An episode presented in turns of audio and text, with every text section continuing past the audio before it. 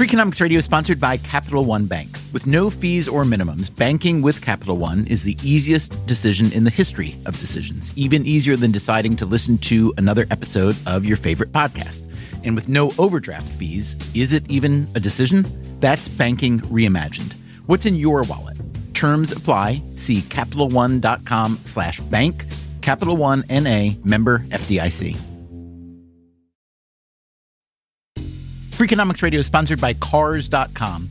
Have you heard about the Your Garage feature on Cars.com? Here's how it works you add your car to your garage to track its market value and cash in when the time is right to sell. Track both your car's historical and projected value. When it's time to sell, easily secure an instant offer from a local dealership or sell it yourself on Cars.com. Start tracking your car's value with your garage on Cars.com.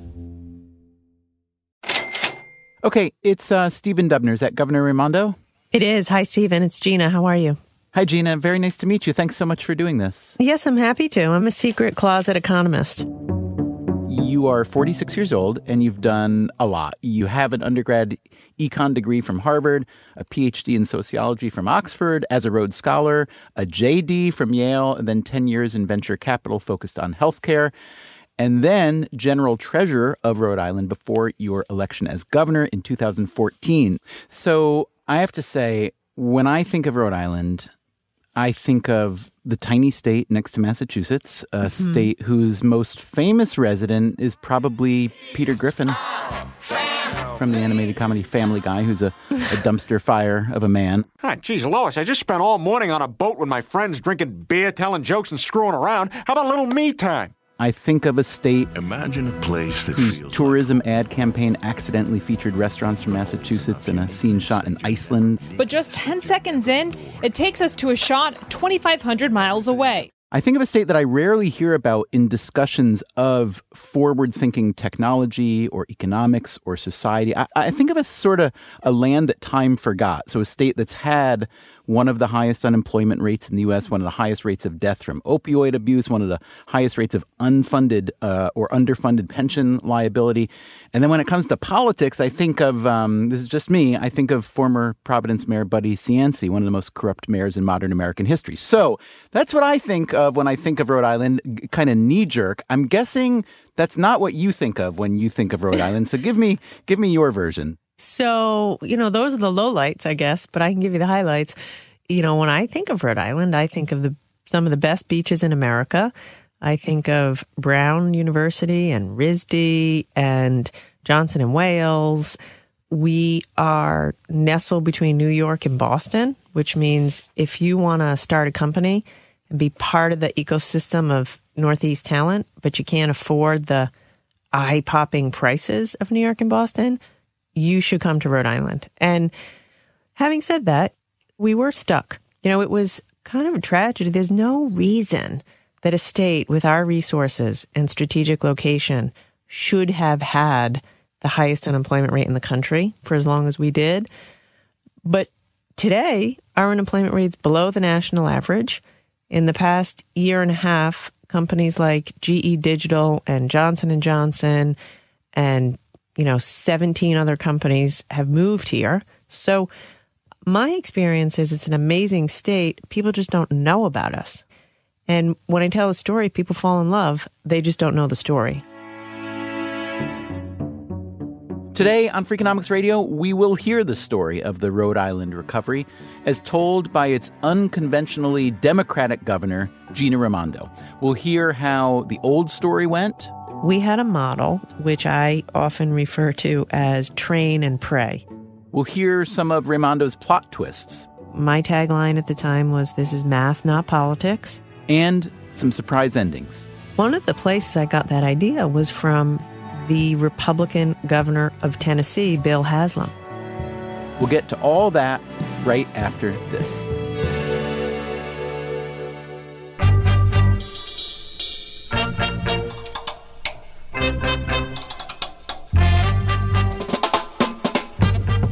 From WNYC Studios, this is Freakonomics Radio, the podcast that explores the hidden side of everything.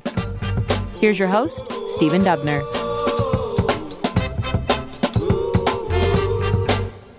Why did you want to be governor of Rhode Island?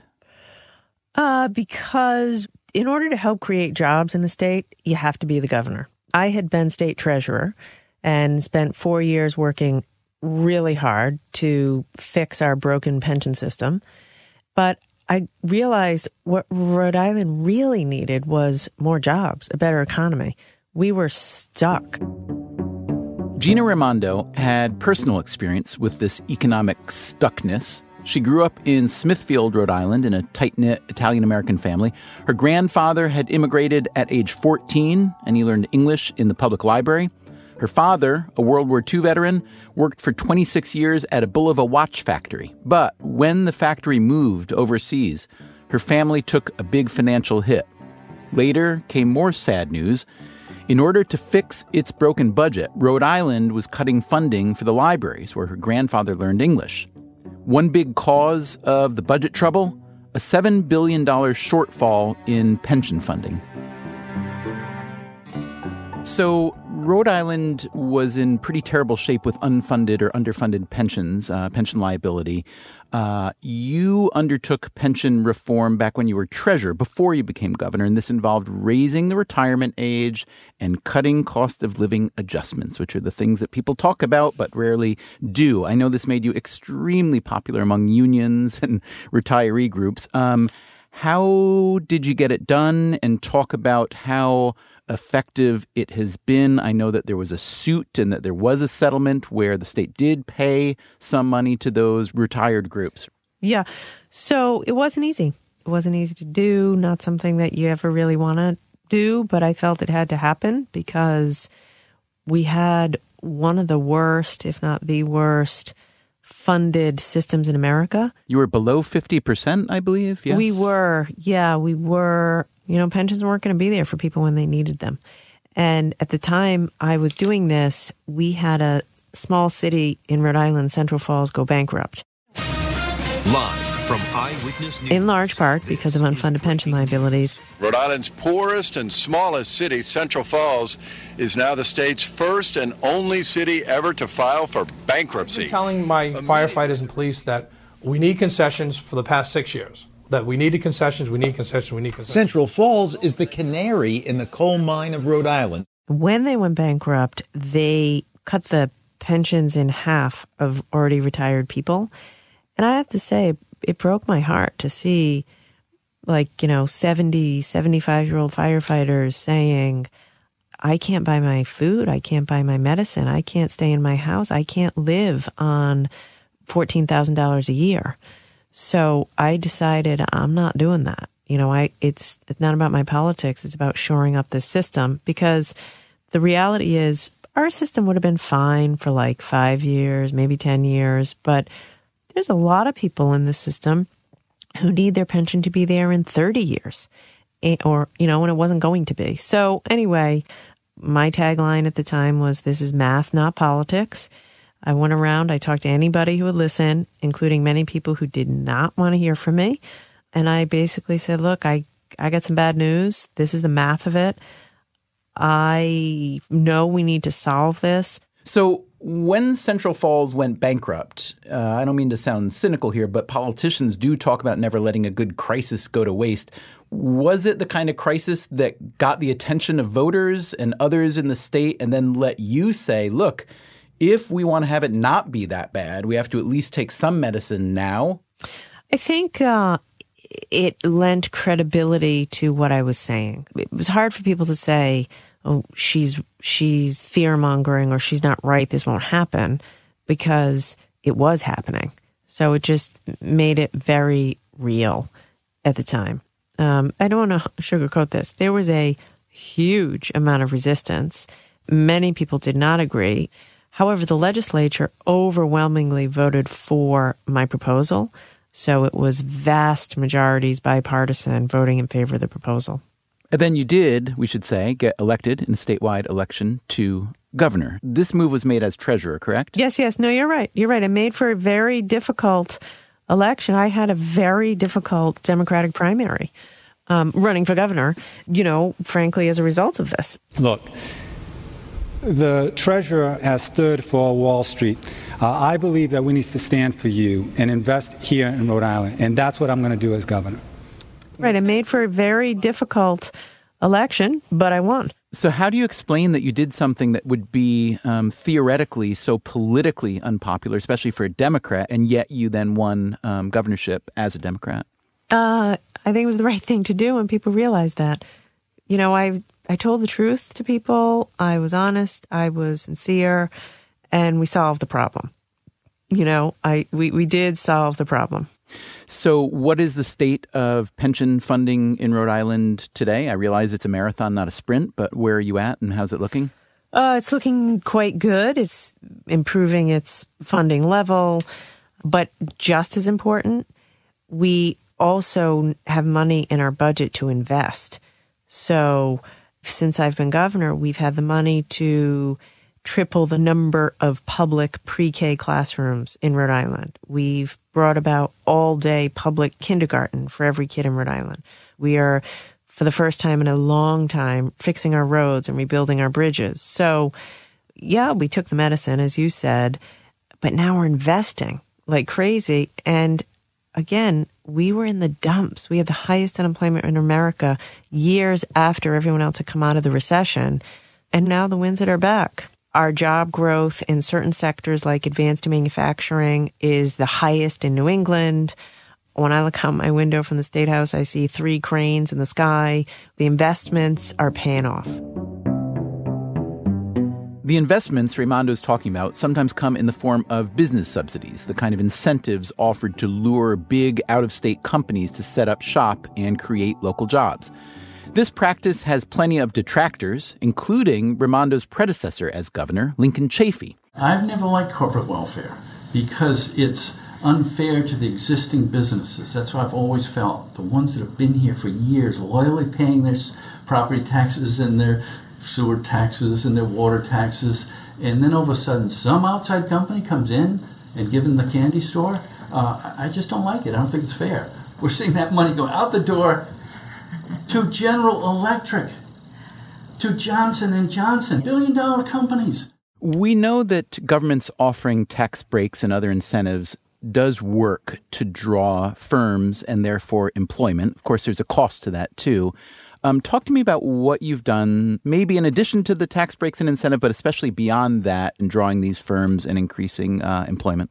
Yeah, that's actually a pretty small piece of the puzzle. I mean, those are the things that grab the headlines because they are big, big brand name companies. But most of the reason that we have had this economic comeback in the past couple of years is because we're investing in our people. We have job training programs, which I've completely retooled since becoming governor, that are working. We've created tight partnerships between our high schools and our companies. I've started the first, some people say the first ever, but maybe the first in a long time, small business loan fund that's run out of the Rhode Island Commerce Corporation. And these are like micro loans, you know, somewhere between 5,000 and $100,000. And it's pretty amazing how well it's working. I was with a, a roundtable of a couple dozen businesses yesterday, and their stories are all the same. Like, we are a small business in Rhode Island. We're too small for the bank to lend to us. We got turned down by a bank. We came to you, and the money you gave us allowed us to go to a trade show. We got a new client. We tripled our business. One woman who owns a, a great restaurant now, she's like, I needed a few thousand dollars to move an oil tank from the basement. I couldn't do my business without that. So, one constant friction between governments and, and business is that a lot of businesses complain that governments are mostly a hindrance, whether it's with regulations or obligations. You know, small businesses will say, we don't necessarily need you to do something for us, just stop doing things to us. Yeah. When you're getting a business going, uh, you know, you're, you're like paying the bills on your credit card and you're trying to find a place to set up shop it is very annoying if you have to take time out of work to go to city hall to stand in line to get a permit. If you have to call to get some kind of permit or license or whatever and call back four times and hang online for half an hour every time. Like that's real. And so since I've been governor, I've eliminated a ton of regulations. We're moving to put all our permitting systems online. Having said all of that, government does help, right? Like these job training programs I just told you about, these companies need it. And we are providing it. And we just made, uh, I'm proud of the fact that we just became the fourth state in America to make community college tuition free. What kind of residency requirement is there afterwards? If I get a free community college degree from you and then I move immediately to Massachusetts or California, do I have to pay you back? We ask them to make a pledge that they'll stick around for a couple years. So, yes, the deal is you have to go full time because we want people to graduate. You have to keep up a minimum grade point average, can't get into trouble, got to be in academic good standing, and we want you to live in Rhode Island for at least two years after you graduate. Tell me uh, how many students either are taking advantage or you sp- expect to take advantage of this free community college, and then I want to know what it costs the state and where the money comes from. We know that this year, on account of the scholarship, the first time full time students is up 43% over last year. So 43% more kids this year than last year. And 1,500 enrolled with this scholarship. By the way, an interesting fact Hispanic enrollment, enrollment of Latinos, is up 70%. African American enrollment up 52%. So so which uh, I guess is, among other things, a really good indicator that cost was a huge barrier for certain groups, right? That's exactly what I was. Cost is the reason. You know, in America, four out of 10 kids drop out of college, and cost is the number one determinant. People make life determining decisions often over a very small amount of money. Uh, like the SAT, I'll give you a perfect example. One of my initiatives is this year we're putting the SAT during school, not on a Saturday, and we're making it free for everybody. The number, it's just like skyrocketing how many people are taking it. And I sit with kids and I'm like, why didn't you take it before? This will change your life. Like, where am I going to get the 80 bucks, governor? Where do you want me to get it? This is another thing that motivated me with the Promise program. Kids drop out every day over 400 bucks. I'm like, really? Honestly, you dropped out of college over 400 bucks? It might as well be 40,000 because they don't know where to get it. Let me tell you how we're paying for it. It's less than $4 million a year. Um, it's like $3.5 million a year. By the way, our total budget is $9 billion. And where are we getting it? We're, you know, we are prioritizing. It's coming out of our budget. We, I found the money in a balanced budget. It's not that much money three and a half million for fifteen hundred kids, though. That sounds like super cheap tuition. What's the well? Do you know why though? The way we've structured this, it's what they call a last dollar scholarship. So, in order to get the scholarship, you have to apply for all federal aid you're available for, like Pell Grants, for example. You have to apply for any kind of other scholarships. And then there's often a gap you know, like a thousand bucks. So the average size of our scholarship is is not huge. You know, it's a thousand bucks, two thousand bucks because they get their Pell money. We've seen a huge increase in the Pell recipients because now that people know they have a shot at going to college, they're more likely to apply for Pell and they're not leaving that money on the table.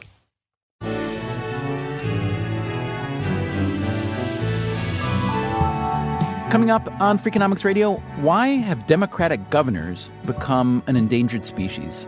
The Republican Party and Republican Governors Association and Republican donors have just done a better job focusing on states. But governors, we're told, can't afford to be as partisan as the politicians in Washington. It's real. You know, the camaraderie is real.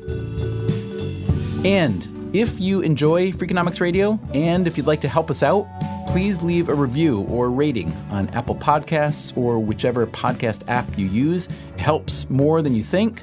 Thanks for that, and we will be right back.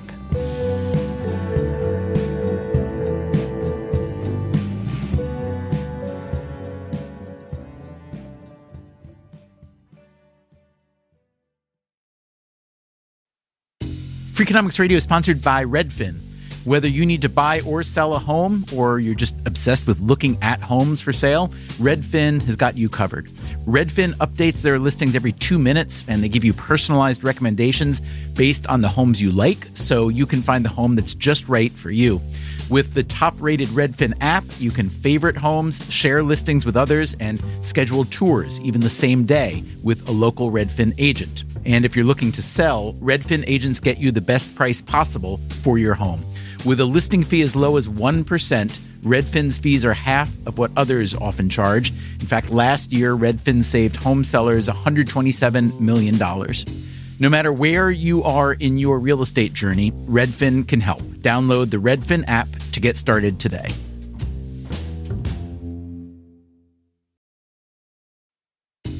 Freakonomics Radio is sponsored by Amica Insurance. Amica Insurance is all about empathy. They know your auto, home, and life insurance are more than just policies. Home insurance is about protecting the life you've built. Auto insurance is there to protect you on the road ahead. That's why Amica takes a consultative approach to help protect what matters most to you. They are a customer owned insurance company that puts your needs first, and their representatives are available 24 7 for claim related matters. As Amica says, empathy is our best policy. Freakonomics Radio is sponsored by BetterHelp Online Therapy.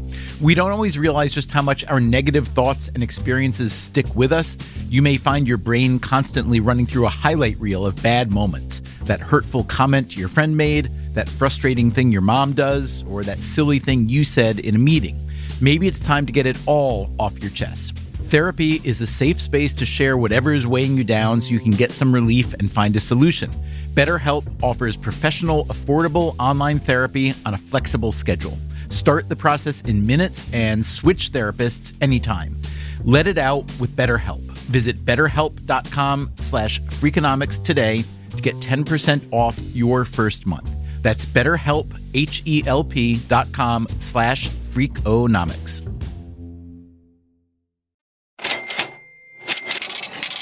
Gina Raimondo is a business friendly politician who took on labor unions to push pension reform. And yet, she's a Democrat. In other ways, she's more typically Democratic. Her views on the Republicans' federal tax reform, for instance, we spoke about it before things were finalized, but the gist was pretty clear. So, whenever I look at any policy on a federal level, the question I always say is, is this good for Rhode Island? And I can say unambiguously, the versions of the tax bills that I've seen are bad for Rhode Island. We don't have that many multi, multi millionaires who this is geared towards. And rich people don't need a tax break, period. I think the wealthiest Americans should be paying higher taxes at a federal level. What would you like to see that rate? Do you want it like Scandinavian level? Uh, you know, I don't know. I do think carried interest should be taxed like ordinary income. We need money to invest in our roads, in higher education, in like the Promise program we just talked about, the community college program. The federal government ought to be doing that. That's a drop in the bucket. They ought to be doing that. So, with respect to companies, look at I understand the argument, which is the corporate tax rate for the biggest companies in America is the highest in the developed world. Now, footnote, most companies don't actually pay that rate because we have so many loopholes. So I understand. I, uh, you know, I get it. I'm a business person. I'm okay with becoming competitive, and I think that would be advantageous. I do think there's a lot of cash of American companies being held overseas, and I would like to provide an incentive for companies to bring that cash home to America. But from what I can tell, this particular tax deal, it's just a giveaway to the wealthiest Americans, and they don't need it. I'm always curious. You're a governor, which, you know, there's only 50 of you in the country. And when we citizens hear about this proposed legislation at the federal level, I think we always assume, or I guess I like to assume, that you governors are like, you're on the bat phone. You have the red line where you're hearing stuff from the federal government, like, this is where it's at. In other words, I assume that there's this massively awesome pipeline of information. Sounds like you know about what the rest of us know about the proposed tax plan. Absolutely. There's no such bat phone. I wish there were. Like Rhode Island, thank goodness, we have terrific U.S. senators. They both opposed repeal of the Affordable Care Act. I don't even know if they're in the room. They can't get the information. This doesn't sound like the way federalism is supposed to work, does it? I couldn't agree more. I couldn't agree more. And it hasn't always. I mean, this is a new phenomenon. Talk to people who've been in Senate, the Senate for a long time, and they'll tell you, yes, it's always been nasty. It's always been partisan, but we used to have hearings and work groups and actually pass laws and actually get the work of the people done. One of my favorite theories, I have no idea if there's any truth at all to this, but one of my favorite theories is that when that comity, comity with a T, not Mm-hmm, Mhm, mhm, comedy with a D, when that began to break down was when a lot of um, people in Congress, particularly senators, got a little bit more maybe health conscious and a little bit image conscious, stopped drinking so much. But when you drank, you would naturally drink with people from the other party all the time. And that that kind of social lubricant, you know, helped create a more amicable uh, working environment. Do you, I mean, do you have cocktails with uh, Rhode Island Republicans regularly? Do you try to bring back that tradition? I do actually. Uh, it's the only way to get things done. And by the way, so you know, we had a, a storm a handful of weeks ago here in Rhode Island, and the first call I made that morning at like six in the morning after the storm was to the Republican mayor of Warwick. I don't care if he's a Republican. You know, he had thousands of people without power.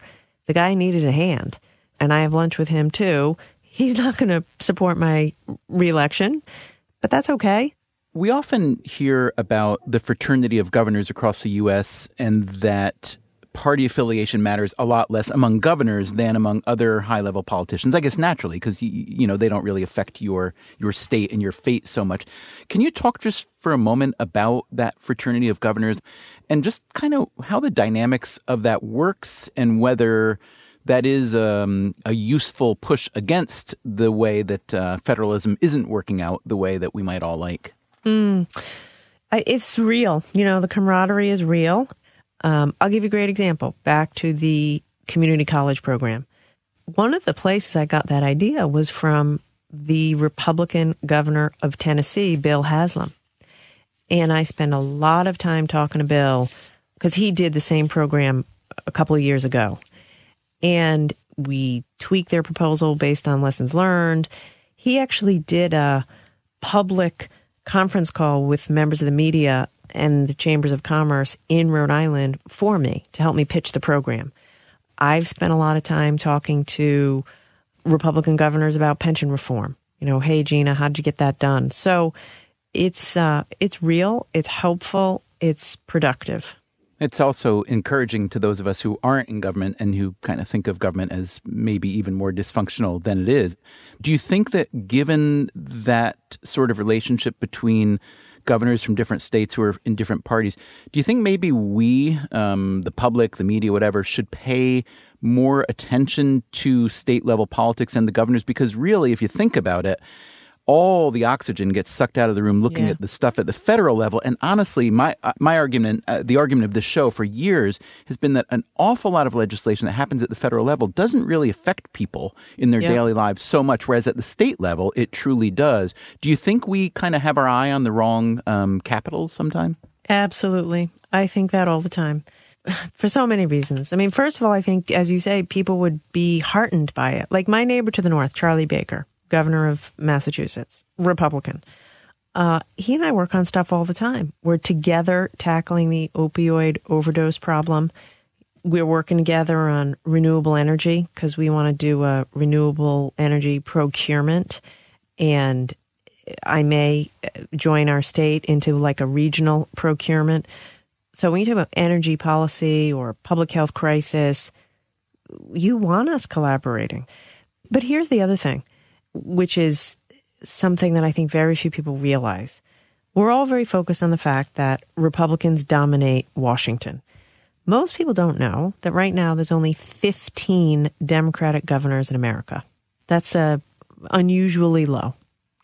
And there's a lot of us on the ballot next year. I don't think that's good for democracy to have such an imbalance of power from the White House all the way down.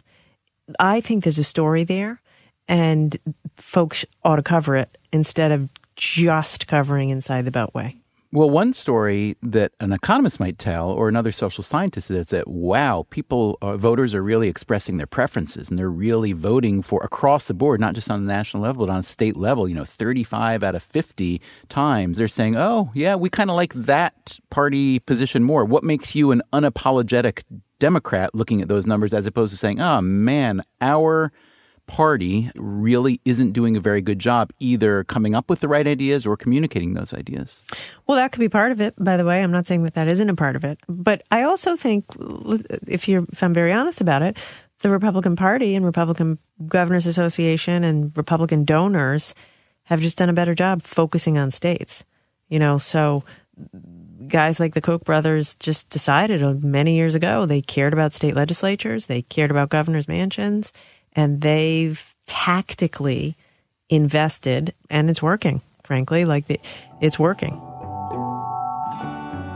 Indeed, in 2016, the Republican Governors Association raised more than twice as much money as the Democratic Governors Association, and Koch Industries was the Republicans' largest donor with just over $2 million. And they don't appear among the top 20 contributors to the Democrats. Blue Cross Blue Shield, meanwhile, was number one on the Democrats' list and number two on the Republicans, with just under $2 million in each case, giving slightly more to the Republicans. Well, the other thing, you know, governors control in most states redistricting lines. So if your goal is domination of your party, you're smart to focus on governors. Like it's not by accident that we may never have another Democratic governor of Texas. Uh, you know, the lines are drawn by governors such that that state is firmly in the control of Republicans.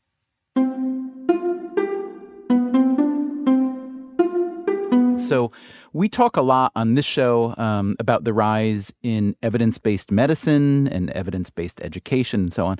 So, I know you studied econ as an undergrad and then were a venture capitalist for years, and those are two realms that certainly thrive on evidence, numerical or otherwise. So, to what degree would you say that the evidence based movement is gaining even a little bit of momentum within national and particularly state level politics? Can you talk about that? It is gaining momentum, but I will say it's not the way most of government is run. When I took office, I knew that I wanted to really focus on job training. Job training, education, apprenticeships. I would talk to guys in the building trades who had been out of work for years, losing their houses, losing their marriages. So I said, we have to completely turn upside down the way we do workforce development we had a model which I often refer to as train and pray. Train mm-hmm. people and pray they get a job. And it turns out that's not effective. And we actually called a team up at the Kennedy, Harvard Kennedy School to come down here and spend a lot of time putting in place a way that we could really measure the outcome of our job training. And I have to say, it's pretty awesome. We have hundreds and hundreds of employers deeply engaged in the program.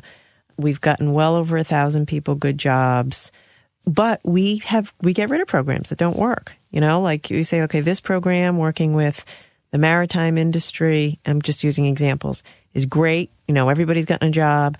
This other program over here working with the IT industry, not working so well. The results aren't there. Maybe we ought to shut it down and go to another thing.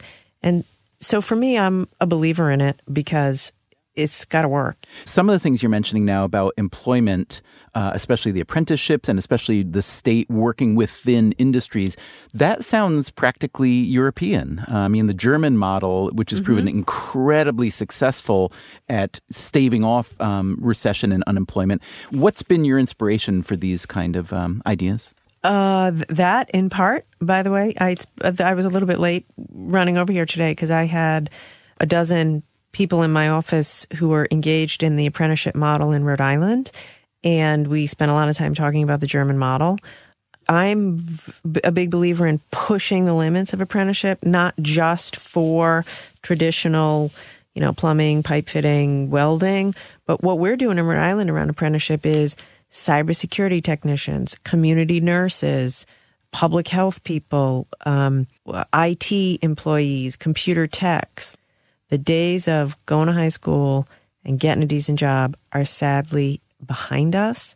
So we got to retool. And apprenticeship models can be very effective to get folks high end skills, advanced skills to get a decent job and keep a decent job in terms of preparing the populace for the work, you know, the labor scenario that's coming down the road. I know you've been pushing to have every student in Rhode Island uh, take computer programming classes. Mhm. I don't know if that's happening now or that's still in progress. Is that is that a thing already? It's happening now.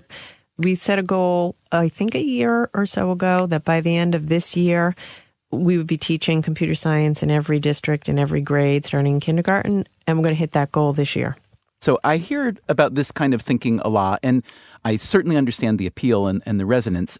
But I do also wonder if there's a proven upside of having everyone learn um, computer science or programming. It, it strikes me a little bit like the equivalent of having you know, every student in America during the boom of the internal combustion engine learn to take apart a carburetor. And then I think, you know, if you look at the history of economics and progress, that one of the main strengths of economic progress is the division of labor and specialization rather than everybody chasing after the latest trend. So I'm curious what the evidence was that inspired uh, that move of yours.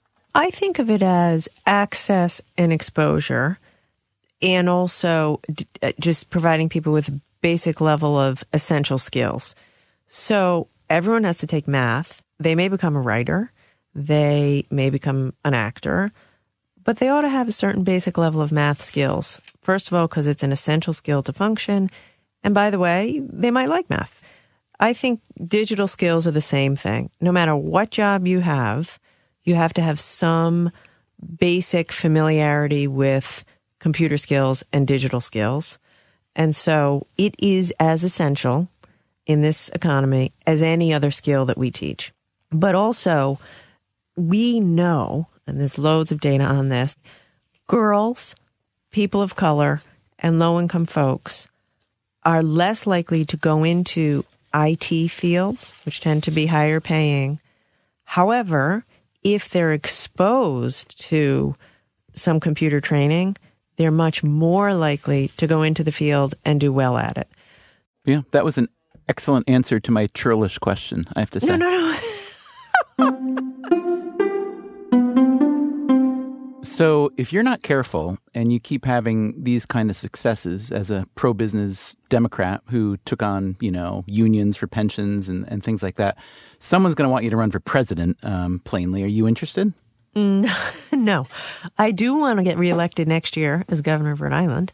Uh, but you can do that first, correct? Yeah. Well, I think I'm in the fourth inning of a economic turnaround in Rhode Island, and I want to get it done. And then who knows what comes after that. So you're a relatively anomalous Democratic governor in that you've got a business background in venture mm. capital and so on, and in bringing along small businesses. Do you think that that is the sort of component that's necessary for modern Democrats to get elected? I don't know if you have to have come from business, but you have to understand value and respect businesses and small business in particular, and understand the fact that really what most people crave and deserve is a decent job with economic security. So, in other words, if you're afraid to talk about business or to appear too close to business, it's hard to actually tap into people's real and legitimate anxiety about the economy because f- folks just want a job. That's what I want for my kid. What do you want? I don't know if you have kids, but like, what do you want for your kids? You want them to be happy and have a steady job.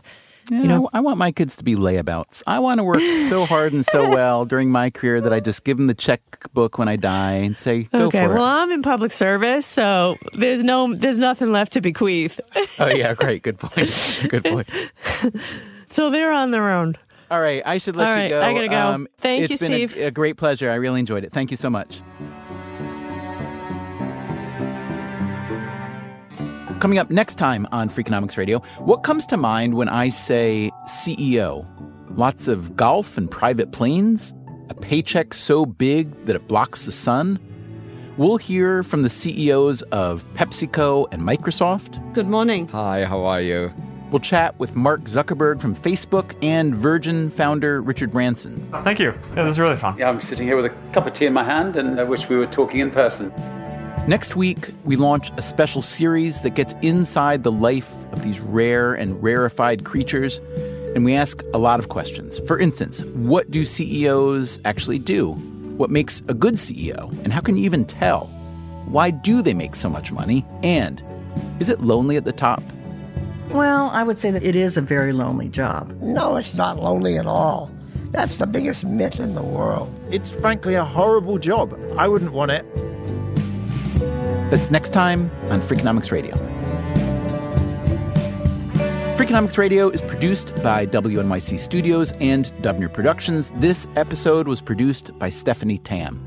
Our staff also includes Allison Hockenberry, Merritt Jacob, Greg Rosalsky, Harry Huggins, and Brian Gutierrez. The music you hear throughout the episode was composed by Luis Guerra.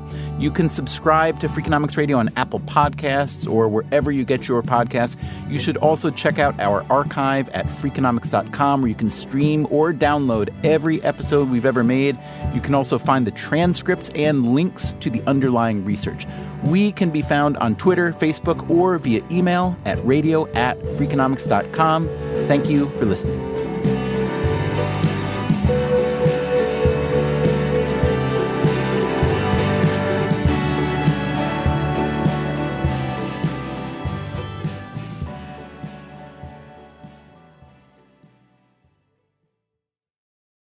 Stay connected this winter with this unbeatable deal from BreezeLine. Get reliable, fiber-powered internet for just $19.99 per month with all-in pricing for two years. But that's not all. Your first month is on us. This deal gets better with a free modem and installation, along with free Wi-Fi your way whole home coverage. Safeguard your network from cyber threats and keep all your devices connected and secured with this amazing offer. Act now. Terms and conditions apply. Offer expires March 3rd, 2024. Learn more at breezeline.com. People think the new fresh fragrances from Glade are fresher than fresh, like artist Priscilla. This smells like houses in the Hamptons, champagne toast down in Brazil. Smells like anything you think could happen, probably will. Explore the new Glade Fresh collection today. Life is a highway, and on it there will be many chicken sandwiches. But there's only one McCrispy. So go ahead and hit the turn signal if you know about this juicy gem of a detour.